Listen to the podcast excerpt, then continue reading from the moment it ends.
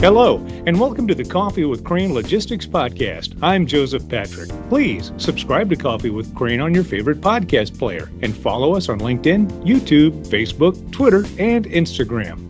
Well, as you may know, the air freight market has had its share of ups and downs over the last few years, but recently things have really taken off. And to give us his insights on the current state of the air charter industry, we've invited Crane Worldwide Logistics Director of Global Air Operations, Daniel Ivy, to join us. Welcome to Coffee with Crane, Daniel. Thanks for having me, Joseph. Absolutely. There's so much to keep up with in the air market. Well, let's focus specifically on the charter market. What can you tell us?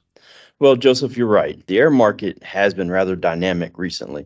You've been receiving updates from Christian, David, and Bo on your podcast about current commercial market impacts. Right. And that, of course, carries into the charter world. I see. So, looking specifically at airlines regarding charter capacity and pricing, Daniel, what's going on there? Well, as you've seen, Joseph, we've witnessed a transition in the last 18 months from a carrier driven market to now a more shipper driven market. In addition, that capacity that was extremely tight and costs were at historical highs are now basically capacities more readily available.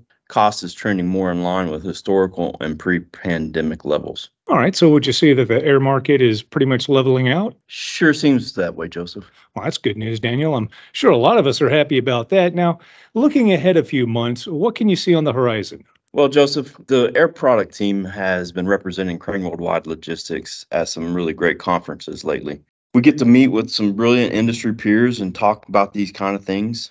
And I'll tell your audience what we've been hearing, which is that there are no guarantees or certainties to this. It looks like the trends that we're seeing will likely continue. So look for capacity to remain available and pricing to remain stable. And I just had a question pop into my head while you were talking just now. As the charter markets level out, what have been the most stable areas of that growth and stabilization? That's a good question, Joseph. Some consistent charters for the air freight have been aerospace, AOG supply chain issues, automotive supply chain issues, and oil and gas sectors with rig operations ramping up.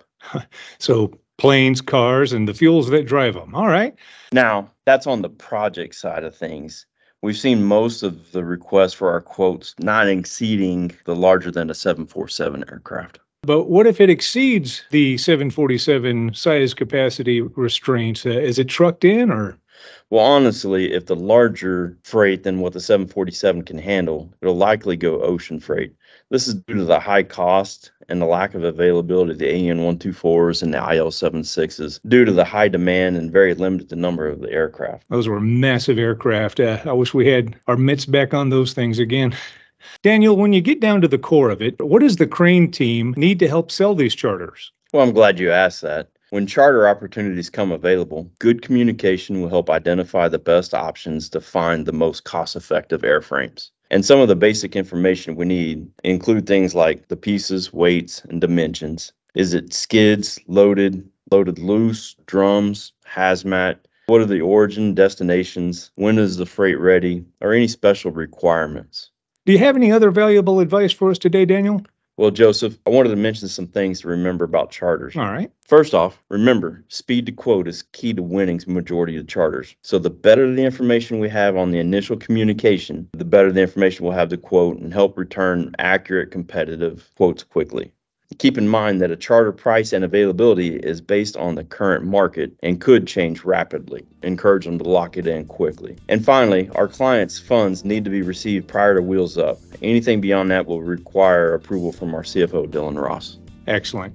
While I'm thinking about it, I wanted to mention that the charter team is here as a support mechanism, finding the flight, getting the best rates, best solutions to quote with, and negotiate the contracts for the airline. Our people, services, and technology will help guide you through the process. Daniel, you've been a terrific guest. Thanks for joining us here in the cafe today. My pleasure, Joseph. Happy to help.